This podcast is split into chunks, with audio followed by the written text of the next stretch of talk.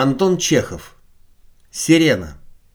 После одного из заседаний Энского мирового съезда судьи собрались в совещательной комнате, чтобы снять свои мундиры, минутку отдохнуть и ехать домой обедать.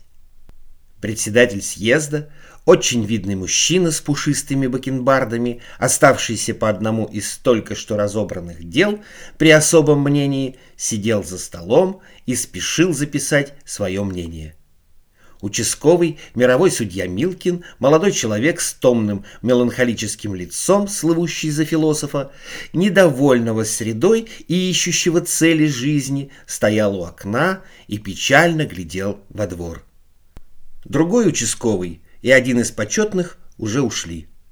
Оставшийся почетный, обрюзглый, тяжело дышащий толстяк и товарищ прокурора, молодой немец с катаральным лицом, сидели на диванчике и ждали, когда кончит писать председатель, чтобы ехать вместе обедать.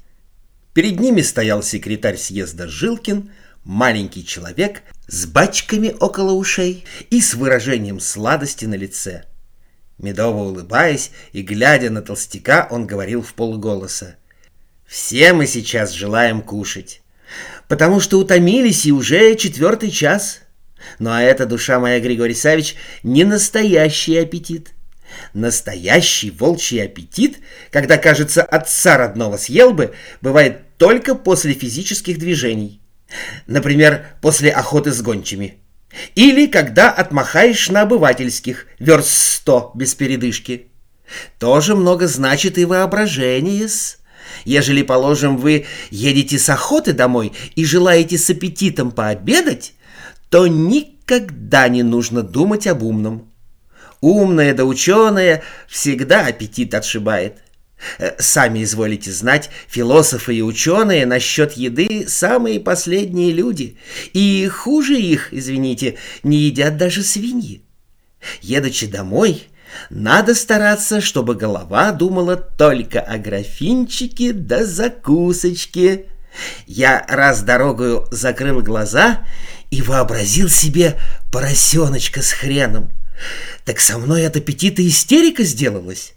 Но а когда вы въезжаете к себе во двор, то нужно, чтобы в это время из кухни пахло чем-нибудь этаким, знаете ли...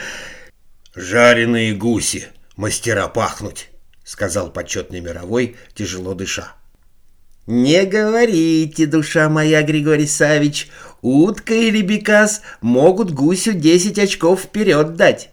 В гусином букете нет нежности и деликатности. Забористее всего пахнет молодой лук, когда, знаете ли, начинает поджариваться и, понимаете ли, шипит подлец на весь дом. ну а когда вы входите в дом, то стол уже должен быть накрыт. А когда сядете, сейчас салфетку за галстук и не спеша тянетесь к графинчику с водочкой. Да ее, мамочку, наливаете не в рюмку, а в какой-нибудь допотопный дедовский стаканчик из серебра или в этакий пузатенький с надписью «Его же и монаси приемлют». И выпиваете не сразу, а сначала вздохнете, руки потрете, равнодушно на потолок поглядите — Потом этак не спеша поднесете ее водочку-то к губам и тотчас же у вас из желудка по всему телу искры. Секретарь изобразил на своем сладком лице блаженство. «Искры!» — повторил он, жмурясь. «Как только выпили, сейчас же закусить нужно». «Послушайте!» — сказал председатель, поднимая глаза на секретаря. «Говорите потише. Я из-за вас уже второй лист порчу». «Ах, виноват, Петр Николаевич! Я буду тихо!» — сказал секретарь и продолжал полушепотом. ну а закусить, душа моя, Григорий Савич, тоже нужно умеючи. Надо знать, чем закусывать. Самая лучшая закуска, ежели желаете знать, селедка. Съели вы кусочек с лучком и горчичным соусом, Сейчас же, благодетель мой, пока еще чувствуете в животе искры, кушайте икру саму по себе, или, ежели желаете, с лимончиком. Потом простой редьки с солью, потом опять селедки. Но всего лучше, благодетель, рыжики соленые. Ежели их нарезать мелко, как икру, и, понимаете ли, с луком, с прованским маслом, м -м, объедение. Но на лимье печенка — это трагедия. «Да», — согласился почетный мировой, жмуря глаза. «Для закуски хороши также того душеные белые грибы». Да-да-да-да-да, с луком, знаете ли, с лавровым листом и всякими специями. Откроешь кастрюльку, а из нее пар грибной дух. Даже слеза прошибает иной раз. ну как только из кухни приволокли кулебяку, сейчас же немедленно нужно вторую выпить. «Иван Гурич!» — сказал плачущим голосом председатель. «Из-за вас я третий лист испортил». «Черт его знает! Только об еде и думает!» — проворчал философ Милкин, делая презрительную гримасу. «Неужели кроме грибов да кулебяки нет других интересов в жизни?» «Ну-с, перед кулебякой выпить», — продолжал секретарь в полголоса. Он уже так увлекся, что, как поющий соловей, не слышал ничего, кроме собственного голоса. Кулебяка должна быть аппетитная, бесстыдная во всей своей ноготе, чтоб соблазн был.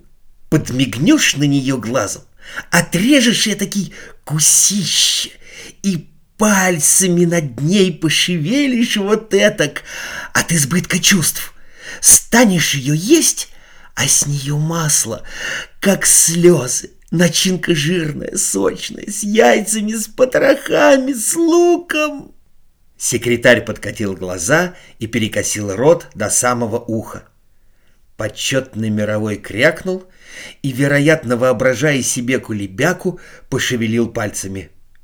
«Это черт знает что!» — проворчал участковый, отходя к другому окну. «Два куска съел, а третий к щам приберег», — продолжал секретарь вдохновенно. «Как только кончили с кулебякой, так сейчас же, чтоб аппетита не перебивать, велите щи подавать. Щи должны быть горячие, огневые, но лучше всего, благодетель мой, борщок из свеклы на хохладский манер с ветчиной, с сосисками. К нему подаются сметана и свежая петрушечка с укропцем. Великолепно также рассольник из потрохов и молоденьких почек. А ежели любите суп, то из супов наилучший, который засыпается кореньями и зеленьями, морковкой, спаржей, цветной капустой и всякой тому подобной юриспруденцией. «Да, великолепная вещь!» — вздохнул председатель, отрывая глаза от бумаги. Но тотчас же спохватился и простонал. «Побойтесь Бога, этак я до вечера не напишу особого мнения. Четвертый лист порчу!» «Не буду, не буду, виноват», — извинился секретарь и продолжал шепотом. «Как только скушали борщок или суп, сейчас же велите подавать рыбные благодетели. Из рыб безгласых самое лучшее — это жареный карась в сметане. Э, только чтоб он не пах тиной и имел тонкость, нужно продержать его живого в молоке целые сутки. Хорошо также стерлядку кольчиком, сказал почетный мировой, закрывая глаза, но тотчас же неожиданно для всех он рванулся с места, сделал зверское лицо и заревел в сторону председателя — Петр Николаевич, скоро ли вы? Не могу я больше ждать. Не могу. Дайте мне кончить. Ну так я сам поеду, черт с вами. Толстяк махнул рукой, схватил шляпу и, не простившись, выбежал из комнаты. Секретарь вздохнул и, нагнувшись к уху товарища прокурора, продолжал в полголоса. Хорош также судак или карпий с подливкой из помидоров и грибков. Но рыбой не насытишься, Стефан Францович. Это еда несущественная. Главное в обеде не рыба, не соусы, А жаркое? Вы какую птицу больше обожаете? Товарищ прокурора сделал кислое лицо и сказал со вздохом. К несчастью, я не могу вам сочувствовать. У меня катар желудка. Полноте, сударь! Катар желудка доктора выдумали. Больше от вольнодумства да от гордости бывает эта болезнь. Вы не обращайте внимания. Положим, вам кушать не хочется или тошно, а вы не обращайте внимания и кушайте себе. Ежели, положим, подадут к жаркому парочку дупелей, да ежели прибавить к этому куропаточку или пару перепелочек жирненьких, то тут про всякий катар забудете честное благородное слово. А жареная индейка — Белая, жирная, сочная, такая, знаете ли, вроде нимфы. Да, вероятно, это вкусно, сказал прокурор, грустно улыбаясь. Индейку, пожалуй, я бы ел. Господи, а утка? Если взять молодую утку, которая только что в первые морозы литку хватило, да и жарить ее на противне вместе с картошкой, чтоб картошечка была мелко нарезана, да подрумянилась, да чтоб утиным жиром пропиталась, да чтоб... Философ Милкин сделал зверское лицо и, по-видимому, хотел что-то сказать, но вдруг причмокнул губами, вероятно, вообразив жареную утку, и, не сказав ни слова, влекомый неведомой силой схватил шляпу и выбежал вон. «Да, пожалуй, я поел бы и утки», — вздохнул товарищ прокурора. Председатель встал, прошелся и опять сел. После жареного человек становится сыт и впадает в сладостное затмение, продолжал секретарь. В это время и телу хорошо, и душе умилительно. Для услаждения можете выкушать рюмочки три запеканочки. Председатель крякнул и перечеркнул лист. «Я шестой лист порчу!» — сказал он сердито. «Это бессовестно!» «Пишите, пишите, благодетель!» — зашептал секретарь. «Я не буду, я потихоньку!» «Я вам по совести, Степан Францич!» Продолжал он едва слышным шепотом. Домашняя самоделковая запеканочка лучше всякого шампанского. После первой же рюмочки всю вашу душу охватывает обоняние. Этакий мираж. И кажется вам, что вы не в кресле у себя дома, а где-нибудь в Австралии, на каком-нибудь мягчайшем страусе. «Ах, да пойдемте, Петр Николаевич!» — сказал прокурор, нетерпеливо дрыгнув ногой. «Дас!» — продолжал секретарь. «Во время запеканки хорошо сигарку выкурить и кольца пускать. А в это время в голову приходят такие мечтательные мысли, будто вы генералиссимус или женаты на первейшей красавице в мире, и будто эта красавица плавает целый день перед вашими окнами в этом бассейне с золотыми рыбками. Она плавает, а вы ей «Душенька, иди поцелуй меня». «Петр Николаевич!» — простонал товарищ прокурора. «Дас!» — продолжал секретарь. «Покуривши, подбираете полы халата и айда к постельке. Этак ложитесь на спинку животиком вверх и берете газету в руки. Когда глаза слипаются и во всем теле дремота стоит, приятно читать про политику. Там, глядишь, Австрия сплоховала, там Франция кому-нибудь не потрафила, там Папа Римский наперекор пошел. Читаешь, оно и приятно. Председатель вскочил, швырнул в сторону перо и обеими руками ухватился за шляпу. Товарищ прокурора, забывший о своем катаре и млевший от нетерпения, тоже вскочил. «Едемте!» — крикнул он.